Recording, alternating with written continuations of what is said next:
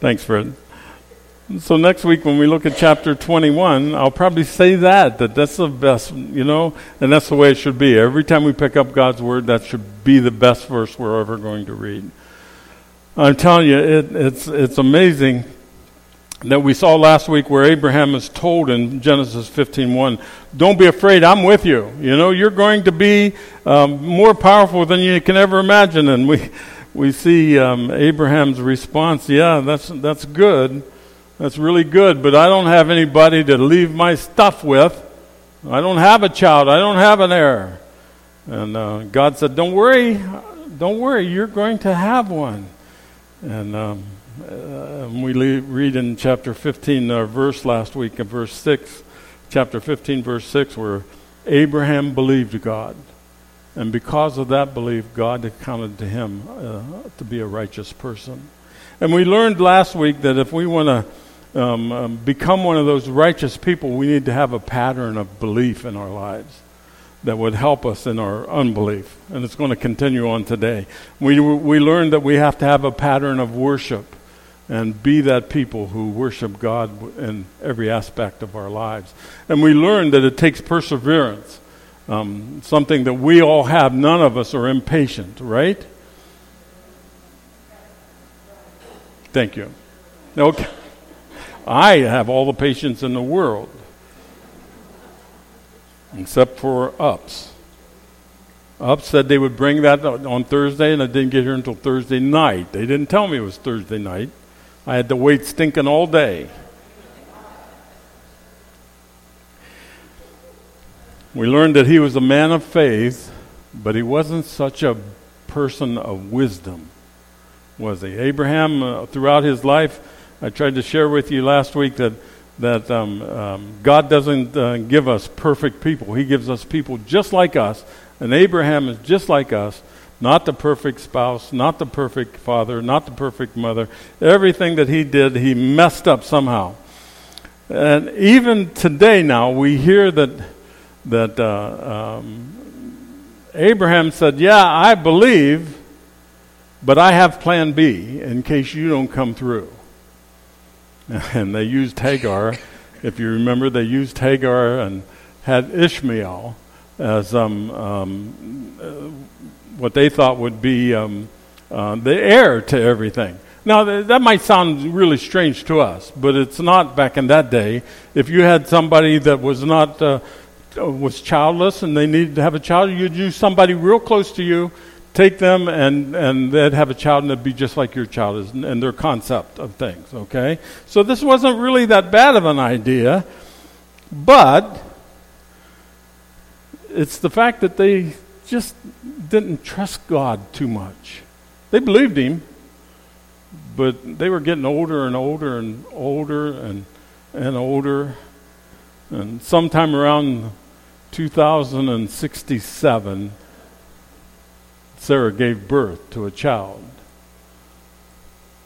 Okay? And it's um, kind of a strange thing that they had given this child because today's story is about the reaffirmation of that promise. And, um, and uh, it comes in a strange way. Abram is sitting at his tent. It's in the middle of the day. It's probably hot as all get out. And these three people appear in front of him walkers. Um, and right away, the Bible wants us to know that one of them is Jesus. Theophany, it's called. It's called theophany. It means um, God appears. And it happens a lot in the Old Testament, theophany statements. Abram did what he was supposed to do. If you read the text real close, he, he, he um, uh, said to them, You know, stay around. I'll wash your feet. I'll take care of you. Here's this guy of immense power. Already, he is of immense power, wealth. Uh, he doesn't walk around uh, feeding people, cleaning their feet. But he says, Here, I'll get you some water.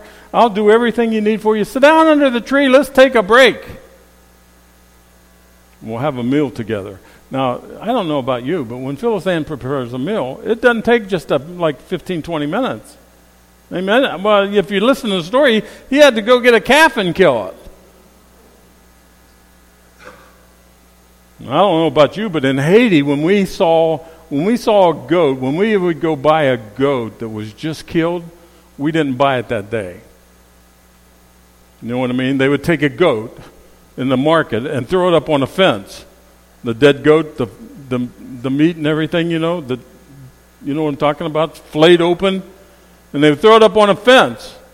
Uh, it only got up to like 90 in the afternoons. Well, our missionary would never buy that the first day. She would wait till the fourth day. Can you imagine? The fourth day, she would say, Okay, let's get some goat meat. And we would stop at that goat that we'd been passing by and seeing all the stuff growing off of it and, and everything. And, and it was really good, oh, when she cooked it. of course, we'd all get sick, but that doesn't matter, you know. But, but what I'm trying to say to you is, it's not, this is not a simple thing that Abram offers to do. This is an in depth thing. And as they're doing it, the Lord looks at, the, at Abram, not David, Abram, and says, uh, Where's your wife at? Oh, she's in the tent, he says. And then we come to this text today. The Lord said, I will certainly come back to you in about a year's time. And then your wife Sarah will have a son. Now, Sarah was listening at the entrance of the tent behind them. You see it? Abraham and Sarah, very graciously, it says it, are, are old and getting on in years. They're not old, they're stinking old you know? And Sarah had passed that time of having a child. In other words, physio- physiology, she couldn't have a baby, okay? So she laughed to herself. I'm telling you, this is not good. She laughed to herself. After I have been shriveled up, she says, now my Lord, and she's talking about Abram, is way too old. How will I delight in having a baby? I, I want to tell you, friends, these weren't words of hope. Words, uh, uh, they were more like words of sarcasm. Amen? it's the Hebrew equivalent of what she said was, um, yeah, right, I'm sure that's going to happen. You know, you would say that yourself, you know, even when you're 60, let alone 99, you know, 90. Um, but God spoke to Abraham again uh, uh, and, and said, Well, why did, why did Sarah why did Sarah just laugh? Saying, Can I really have a baby when I'm so old? Is, is anything impossible for the Lord? Isn't that a great question? At the appointed time, I will come back to you, and it'll, be about in a year, and she will have a son. The Lord asked her, Why did you laugh? And she said, I did not laugh because she was afraid. But the Lord looked at her and said, Yeah, I'm sorry.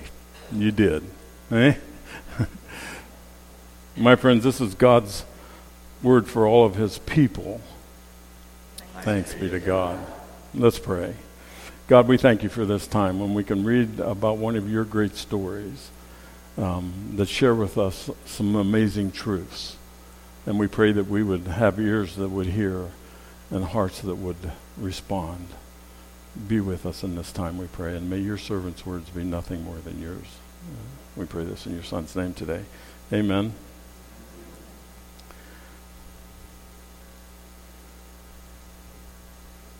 So Abraham became a father of a great nation. Not only that, he became the patriarch of the world's great three um, major religions and through everything just like Abraham, I think, as we talk about this, you and I are on the receiving end of um, the exceedingly great promises that God wants for us.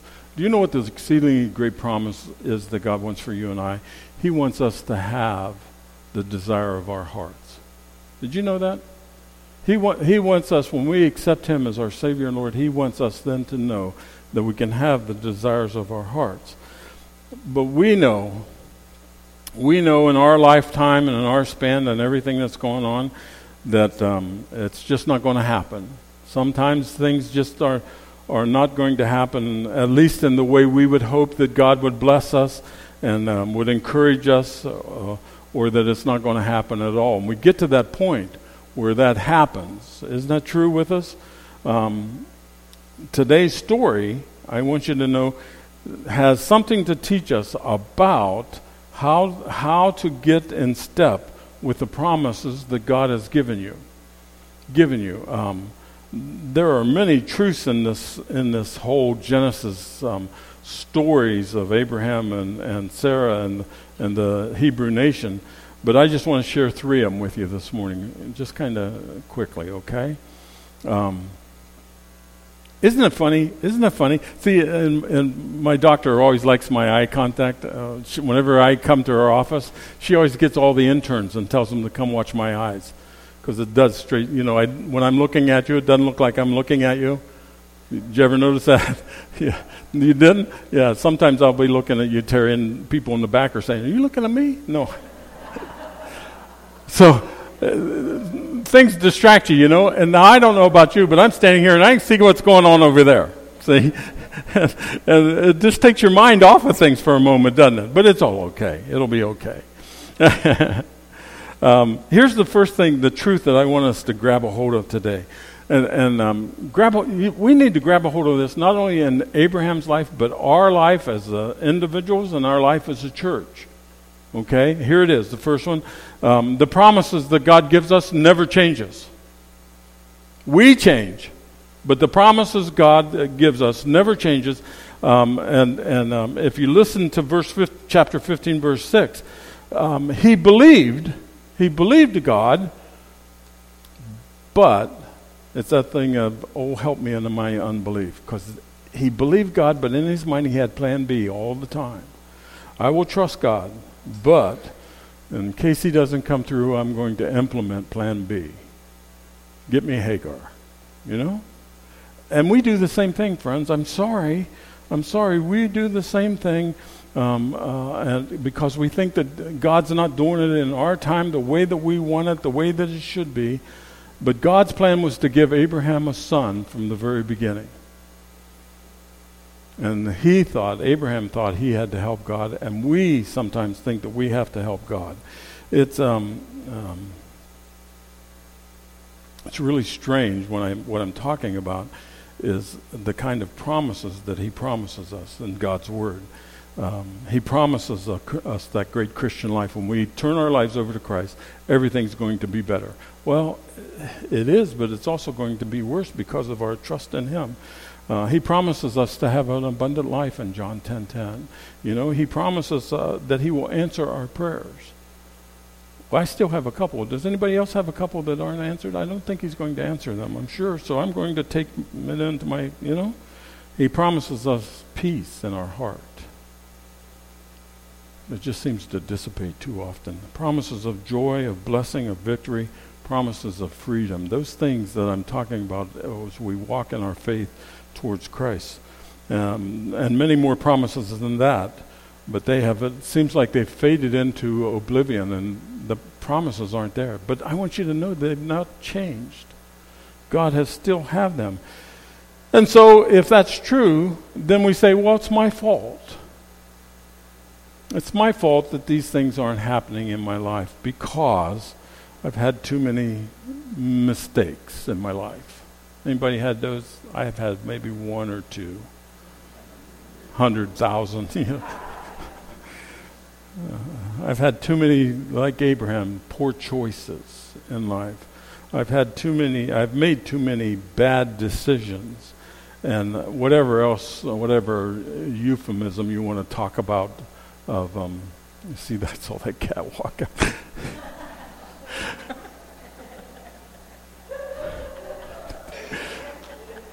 No, I didn't miss it. Doggone it. Of, of, about sin, whatever sin is separating us from God, we believe that that is causing us to have problems. But I want you to know, I want you to know today that God's promises never change. They're there eternally. They're there for, for us. Um, we may change always. I want to say that again. but um, God doesn't change. And that's the message that if you hear anything today, God's promise is with us. In other words, what I'm saying to you in, in a short statement is this you, there is nothing that we can do, individually or as a church, there's nothing we can do that would take God's love from us and those promises. Not a thing. There's nothing we can do. He loved us so much that He did what? Gave His Son. You know, and He's not going to take that back. He loves us completely. There's nothing we can do to cause God to love us any less. than there's the other side of that is there's nothing we can do to cause God to love us any more than He does. The promise, I need you to hear it today. The promises that God has given you is still intact. The promises never change. Well, if that's true, then the second thing is important for us. If we change, then we need to come clean. We need to come clean with whatever is standing in the way of God's promises coming to us. I had a real hard time putting that down. But I think it has everything to do with it. We know that God's promises are sure, then we must be the culprit, and we are, that is standing in the way of God's promises.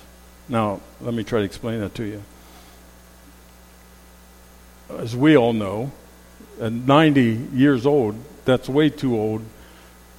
I think menopause has already happened. I'm not real sure. Even back then, you know, her body physically um, wasn't apt to having a baby. And Abram wasn't apt, I suppose, to do anything neither. I don't know. But I think more important than the physical part was their attitude. Her attitude and even Abraham's attitude. I could have a baby, but you know who I'm married to.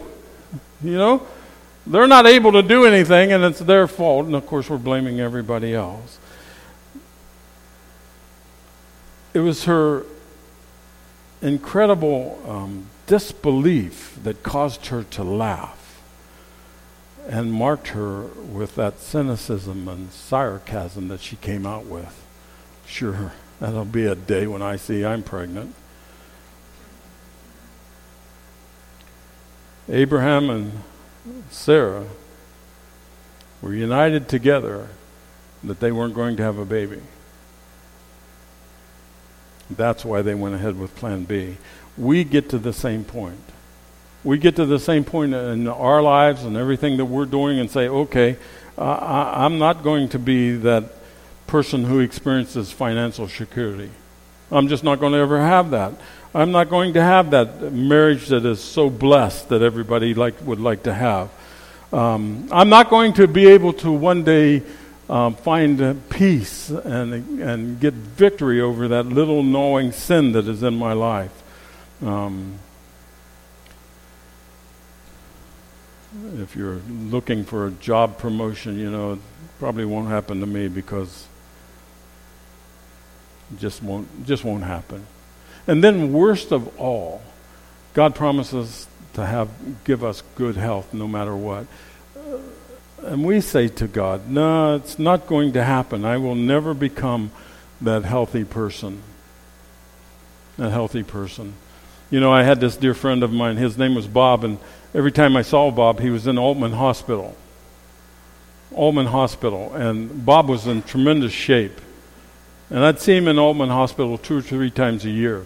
And, uh, and I thought the whole time that I was talking to him for many, many years, he was in such good shape. He looked like a golfer who had been walking, you know, five, six miles every day, golfing. He said, No, I have never played a game of sports in my life. And I said, Well, why are you in here? And he says, I don't know. He says, I'm just going to quit going to the doctor because every time I go, they tell me I, I'm sick. And they put me in the hospital. And, and you know what he did? He quit going to the doctor.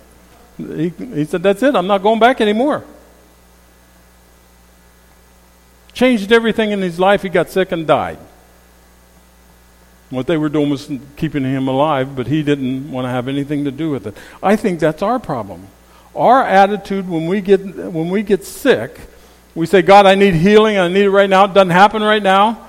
You know, maybe we get a, a, mental healing or a spiritual healing, but the physical healing doesn't happen, so kiss off, I'll do it my own way. That's what we say. And, and you know, if, you, if you've ever seen a patient, you nurses, uh, have, if you've ever seen a patient that doesn't really think they're going to get better, they're in a lot of trouble, aren't they? Our mental state of how we feel and what's going to happen in our lives means an awful lot to our physical healing, doesn't it? Doesn't it? I mean, we're just like, I hate to say it, but we are people just like uh, Sarah, and we laugh behind the curtain and say, no, it's not going to happen. It's not only out of the question for me, but so Phyllis Ann, you know, has high blood pressure and, and, a lot of struggles with it and everything. And she goes to this same doctor for many, many years. And um, one day the doctor just looked at her, and she had become her friend, you know. And there was always at least one or two nurses in the in the room with her. And um, and um, the doctor looked at her and said, uh, "Phyllis saying, you know, I'm trying to get this blood pressure down. Are you living under any stress at all?" That's what the nurses did. The two nurses started laughing. And uh, yeah, they did. They started laughing and they looked at doctor uh, and said to her, she said, uh, they said to her, she said, don't you know who he's married to? I'm concerned. I am high maintenance, I have to admit it, and I cause Phyllis Ann a lot of anxiety. And I always ask her if I'm giving her high blood pressure, and she says no, but I know I am. You know, uh, and and she stuck with me. So she'll probably have high blood pressure all of her life. But it's, uh, it's curable, isn't it? it she, we're living with it, and she's doing good with it because of her mentality. It's not going to get her down. It's not going to. Doesn't matter. God's taking care of it with this medicine. Praise God for that. And I've calmed down a whole lot, and, and things in life are good. My point is this we don't want to be an obstacle to God's grace. Um, uh, we say we're not, and God says, yes, you are. we don't want to question God's promises. And we say we don't, but God says, yes, you do. You know? And we don't want to uh, have any uh, thing that would limit God's power in our life. And we say we don't. But behind the curtain, God says, yes, you do. Yes, you do. Uh, we say we don't, but our actions say that we do. Mm. The promise never changes. We need to own up to our own unbelief. And then let me give you this last one. Um, we need to begin taking action that is consistent with the promises God has given us. God promised them they'd have a son. So after those visitors left, guess what happened? They went on a beach run and had a romantic evening. That's the only thing I can think of. I can see Phyllis Ann saying now, if I said, come on, honey, let's go have a romantic even, evening, she'd, she'd say, get over there on that porch and sit down, shut up. But obviously something happened because a year later, the angel comes and the Lord comes and there's this child. Well, when I say to you, we need to get in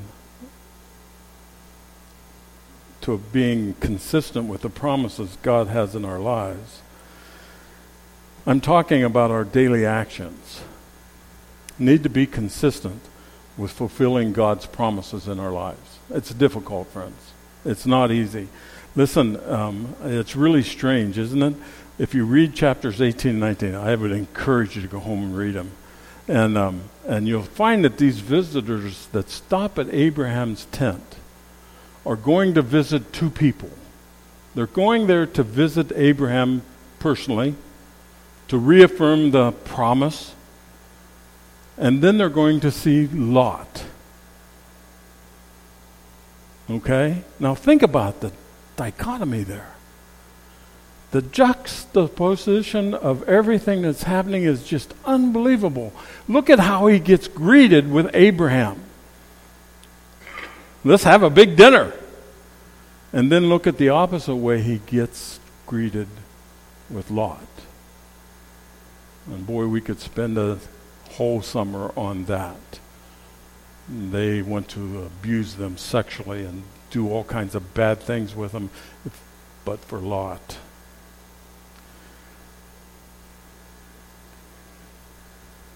I'll tell you, no matter how crazy Abraham was, I think, I'm going to say this gracefully, I think the way and the reason he was considered righteous was because of his faithfulness to be a servant of God. Did you all hear that? You and I need to be faithful in our servanthood to God. In other words, Abraham did everything that he could do. Probably, I don't know if he killed the calf, I don't know if he butchered the calf, I don't know what he did, but he put it all together, and all he did was say, Come, sit down. And if you listen to it real closely, he says, I will wash your feet. I'll give you something to drink, and you won't be hungry when you leave here. See the difference? Abraham becomes this child of the king. Stars don't even add up to all the children of him. Stars don't even add up to all the blessings. Stars don't even add up to all that God has to offer him simply because he is a servant of God. You and I need to grab a hold of that. We need to grab a hold of that because God says he opposes the proud opposes the proud, but finds hum, a favor to those that are humble. And I think that's what uh, Abraham was. Uh, James tells us that we should humble ourselves before the Lord, and he'll lift us up. You know what lift us up means? He'll give us the promises. We'll see them. We'll see them because we're looking for them.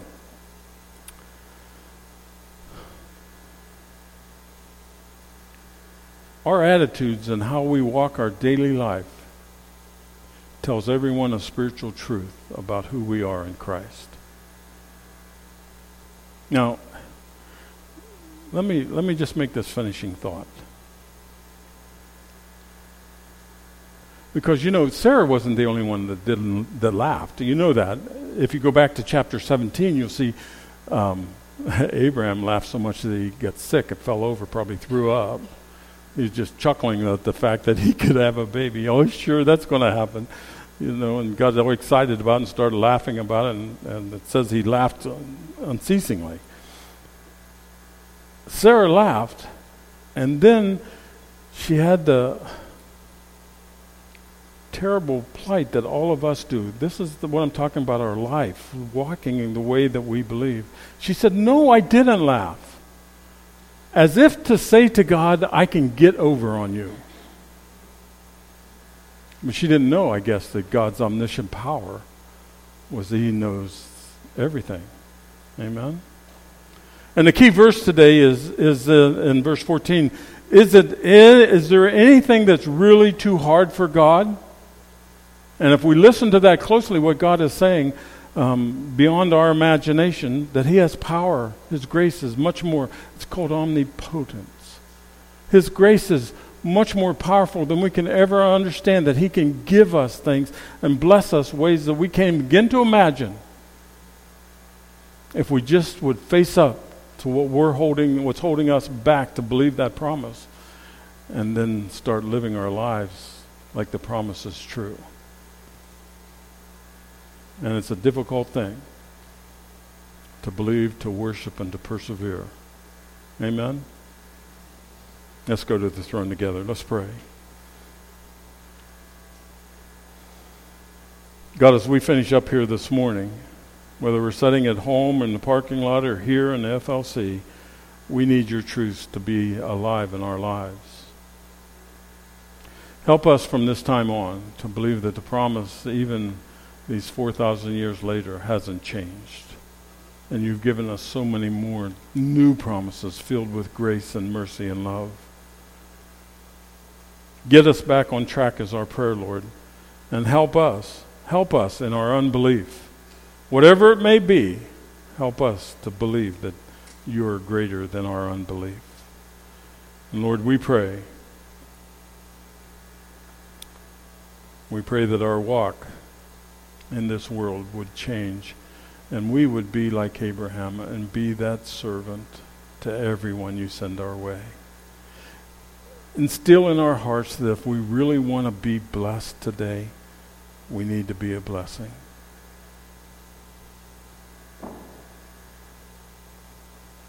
We pray this in your Son's name today and for his glory. And all of God's children said,